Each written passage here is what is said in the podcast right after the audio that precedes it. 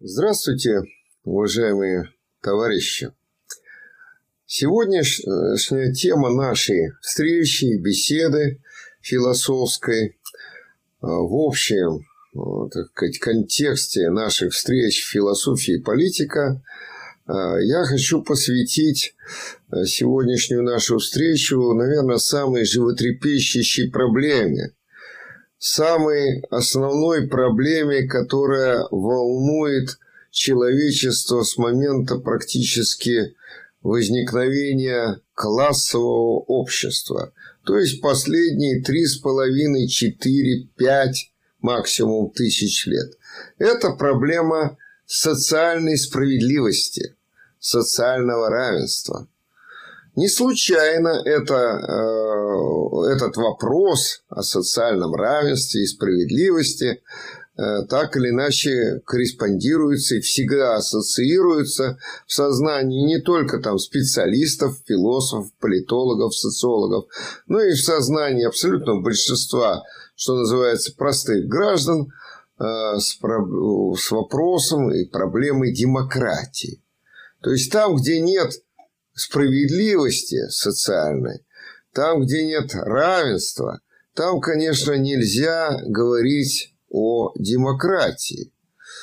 А, напомню вам, что термин демократии очень уж затасканный в последние, так скажем, десятилетия, особенно в нашей многострадальной стране, он ведь в дословном переводе означает что? Демократия народа, демос, власти. Народа власти. И больше ничего. Ну, а дальше идут трактовки. Трактовки уже этого термина и корней этого слова. Что такое народ, скажем? Все ли население составляет народ? И что такое вот власть народа? И возможно ли она? И в каких формах она должна осуществляться. Споры идут большие, но вот, э, наверное, все, кто так или иначе занимается этой проблемой, включается в эту проблему, они э, все-таки э, вот эту проблему демократии, как я уже сказал, так или иначе корреспондируют с проблемой социального равенства и справедливости. Но тут тоже много подводных камней – Потому что, ну, что такое равенство? Начнем с этого. Ведь проблема равенства может э, тоже интерпретироваться очень по-разному и даже противоположно. Вспомним, что на знаменах э, буржуазной французской революции вот было начертано этих три замечательных слова «свобода», «равенство» и «братство». И равенство, как видите, тут занимает центральное э, такое осевое положение, это понятие. Но в последние десятилетия, как, впрочем, и в первые, наверное, годы советской власти, критики э, вот, социалистического строя, социалистического именно понимания равенства и э, демократии, социалистической демократии, попытались э, фальсифицировать этот термин, термин равенства в том отношении, что равенство, конечно, означает полную уравниловку, в особенности экономическую. Вот ты, где, мол, будешь работать э, очень много, твой сосед будет бить баклуши, а социализм – это и есть равенство, когда вот ты наработаешь и на себя, и на соседа, еще на кого-то, и потом это э, добытый материальный или духовный продукт добытый, он будет распределяться вот по принципу якобы уравнительному, да. Это касается, конечно, в наше время действительно не только материального, но и духовного продукта, да, а, хотя раньше все говорили больше о материальном. Ну, впрочем, и сейчас у нас есть такое, а, и такая тенденция, да, все свести исключительно к материальному благополучию или его отсутствию. Так вот, э, безусловно, и лидеры французской буржуазной революции никак не понимали равенство как уравниловку экономическую, правовую и так далее. Вот. Хотя тут, конечно, разные очень моменты. Экономическое равенство, политическое равенство, скажем, расовое, национальное равенство, равенство перед законом, правовое равенство, равенство религиозных взглядов, свобода совести, да, и равенство, наконец, идеологии. И вот, э, вот во всех этих вариантах равенства надо искать э, что-то основное, основополагающее, опорное, а, вот то основание, которое послужит нам рассмотрению и уяснением, что ж такое равенство а, во всех его проявлениях. Но понятно, что мы уже об этом говорили в первой нашей встрече, что субъективный идеалист, конечно, будет искать равенство прежде всего в сфере человеческого сознания. И найдет здесь что? Ну, какие варианты? Равенство, скажем, идеологии. Никакая идеология не может быть признана превалирующей, доминирующей. Да? Плюрализм. Мы уже это слово а, с вами рассматривали. Множественность. Но в данном случае плюрализм в идеологии закреплен Конституцией 13 Э, статьей Конституции, которая там и говорится, что в Российской Федерации принято э, многообразие идеологии, и ни одна из идеологий не может быть признана ведущей, определяющей. Отчасти тоже этот вопрос мы затрагивали. Ну, вот такое равенство идеологическое, которое якобы является задающим равенством. Да? Но в то же время в этой же статье 13 Конституции есть параграфы, 4, 5, по-моему, если мне память не изменяет, нижний параграф, параграфы, которые э, утверждают, что, конечно же, э, никак нетерпима, скажем, идеология э, какого-то расового или национального превосходства, то есть расизм или национализм. И тут, конечно, эта идеология не может выступать как равноправная, по отношению к другим э, идеологическим таким то парадигмам или системам, да, и оно, она, вот такого рода идеология, расизм, национализм справедливо запрещается. Потом говорится, что и э, проповедь и социального неравенства, не только расового и национального, тоже, конечно, должно быть запрещено. Хотя социальное неравенство, что это такое социальное неравенство-то, да? Ну, в отношении расового мы понимаем, да, или национального, да, какая-то раса объявляется ведущей, какая-то нация или национальность, подчеркиваю еще раз, у нас большая путаница по этому вопросу, э, повторяю, что нация – это экономическое единство людей, которое осуществляется на уровне развитого буржуазного государства, экономическое единство – людей разных национальностей. А национальность – это кровнородственная, этническая общность. Ну, безусловно, никто из здравомыслящих людей, кроме каких-нибудь там национал-шовинистов, расистов, э, не будет утверждать, что вот это равенство – невозможно, что оно, так сказать, вообще абсурдно, и что, безусловно, здесь надо искать действительно ведущую расу, ведущую нацию или национальность. Еще раз, прилагательное национальное – да, вот э, может быть э, образована от существительной и нация, и национальность. Да? И ни в том, ни в другом случае мы не можем утверждать, конечно, что какая-то нация или какая-то национальность, конечно, должна пользоваться какими-то привилегиями и не равна другим расам и национальностям. С этим вроде все понятно. Ну, это ли является главным, когда мы говорим о социальном равенстве, да?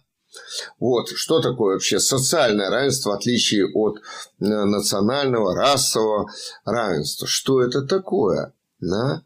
А вот э, в чем проявляется, пойдем, так сказать, э, обратным путем, в чем проявляется социальное неравенство? Прежде всего, в имущественном положении граждан.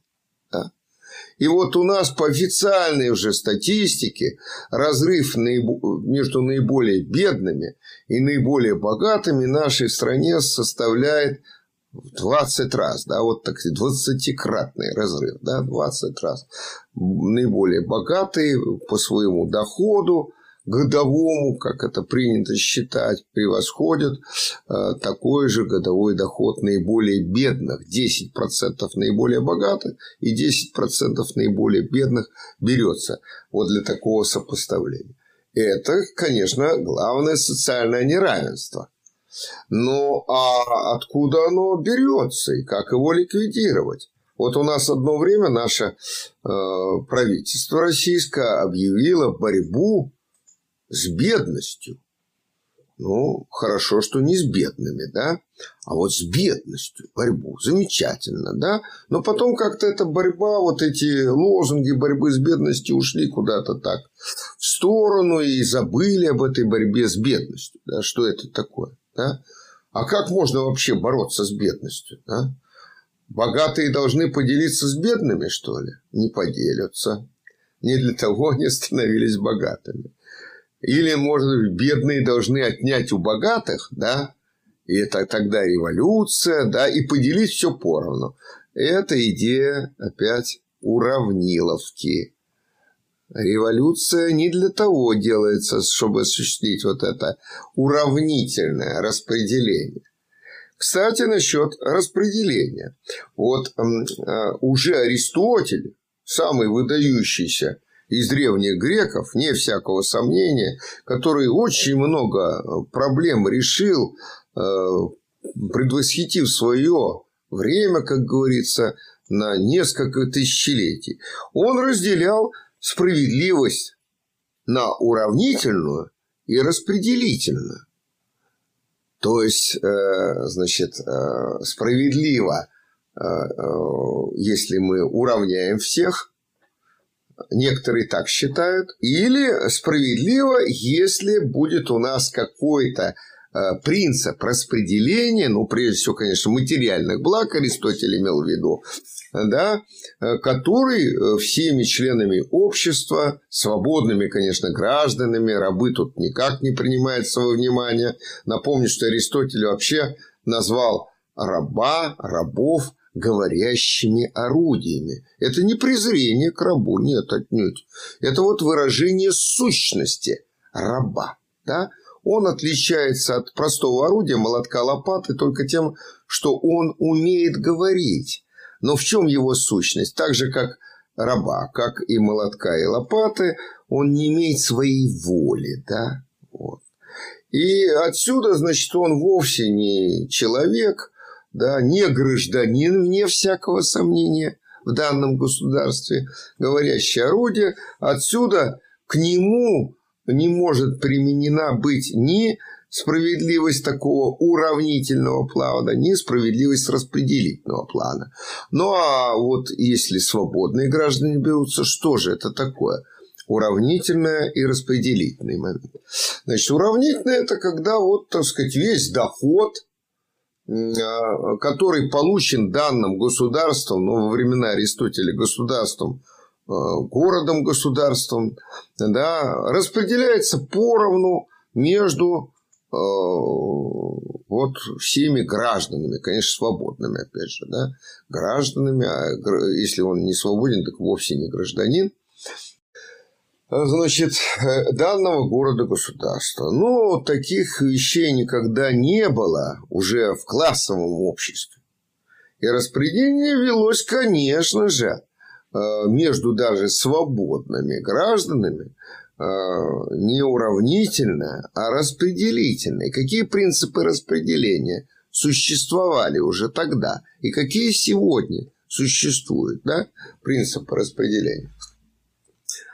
А оказывается, тут перекличка такая. Принципиальной разницы нет между вот рабовладельческим строем периода Аристотеля и сегодняшним нашим днем, так сказать, развитого криминального капитализма в нашей стране по поводу принципа распределительного. В чем же тут э, наблюдается такое удивительное совпадение? А дело в том, что проблема вообще равенства, экономического равенства, и вот э, распределительное, это уравнительное, эта проблема возникает только когда и где? В классовом обществе. Исторически первым такое общество в классическом виде было именно рабовладельческое общество. В классовом обществе. В, в доклассовом, в первобытном коммунизме нет этой проблемы. Тем более проблемы распределительного равенства. Почему? А потому что в первобытном коммунизме осуществляется принцип распределения по потребностям. По потребностям, да?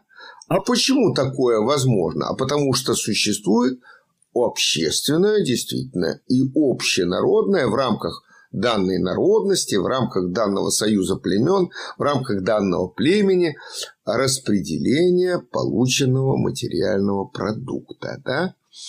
А почему возникает проблема в связи с чем? А в связи с появлением частной собственности на средства производства. Я тоже этого уже касался, откуда это берется, частная собственность. Вот. Жили, что называется, не тужили, но в кавычках, конечно. Первобытный общинный строй, первобытный коммунизм охватывает огромное время. Еще раз напоминаю, с точки зрения современной антропологии человечеству 100 тысяч лет. Из этих 100 тысяч лет классовое общество только последние 5 тысяч лет. А до этого 95 тысяч лет первобытный коммунизм. И вот тут нет частной собственности. Почему? Не потому, что замечательные люди такие, да, истинные демократы, а, да, тогда существовали, а потому, что уровень производительности труда в материальном производстве прежде всего был настолько низок, что осуществлять другой принцип Э, полученного там материального продукта, кроме как коммунистического по потребности, было невозможно. И частной собственности было, не было, вернее, именно потому, что не было достаточного уровня производительности труда, при котором бы каждый производитель и все вместе производили больше значительно больше, ну тут трудно, наверное, говорить там о процентном отношении, ну там в 2-3 раза больше устойчиво надо производить всему обществу материального продукта, устойчиво, а не кратковременность. Вот сегодня, этим летом очень урожай хороший выдался и произвели. А потом э, засуха, наводнение, и уже нет урожая, а старые урожаи не сохранились, ели. Уже, конечно, и тут что? Ожидает это племя голодная смерть. Так вот, э, возвращаясь к этому моменту, значит, если производительность труда очень низкая, то никаких излишков которые бы могли бы быть присвоены, нет. Следовательно, присваивать там честный человек, нечестный, это уже эта проблема даже не стояла. Да? Просто нечего присваивать. Воровать нечего в таком обществе. Да?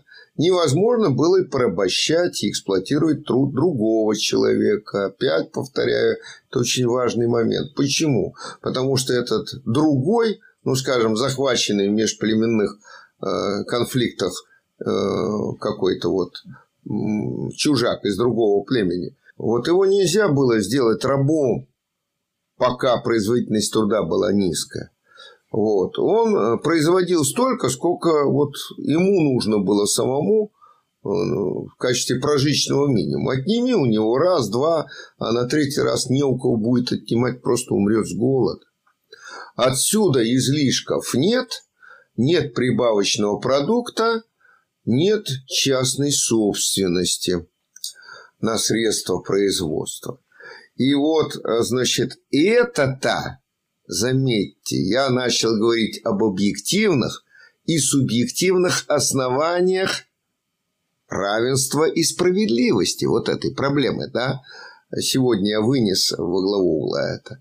Так вот, объективном основании равенства и справедливости коммунистического плана в первобытном коммунизме было что? Отсутствие частной собственности на средства производства, А, а почему она отсутствовала? Потому что очень низкий уровень производительности труда. Следовательно, э, несправедливость и неравенство, переход к распределению по э, владению и невладению какими-то средствами производства э, по уровню владения мог быть осуществлен только при достаточно высоком уровне производительности труда при появлении прибавочного продукта, который мог быть присвоен и, следовательно, при э, появлении возможности эксплуатировать труд другого, предоставив ему какие-то средства производства, принадлежащие не ему. Да? Вот в этом смысл уже неравенства. В распределении новый принцип возникает, который закрепляет на, на долгие тысячелетия, но не навсегда, а каких-нибудь три тысячелетия, максимум пять, у наиболее продвинутых народов что? Неравенство в распределении полученных материальных благ, потому что распределение ведется по э, уровню владения э, собственности на средства производства. У кого в руках больше этой собственности, а главное средство производства, возвращаясь к определению Аристотеля, главное э, орудие да, труда – это раб. Значит, чем больше у тебя рабов, тем больше ты и получаешь да, вот распределение идет по этому владению средствами производства не только рабов, конечно, и какой-то техники более производительной, не всякого сомнения.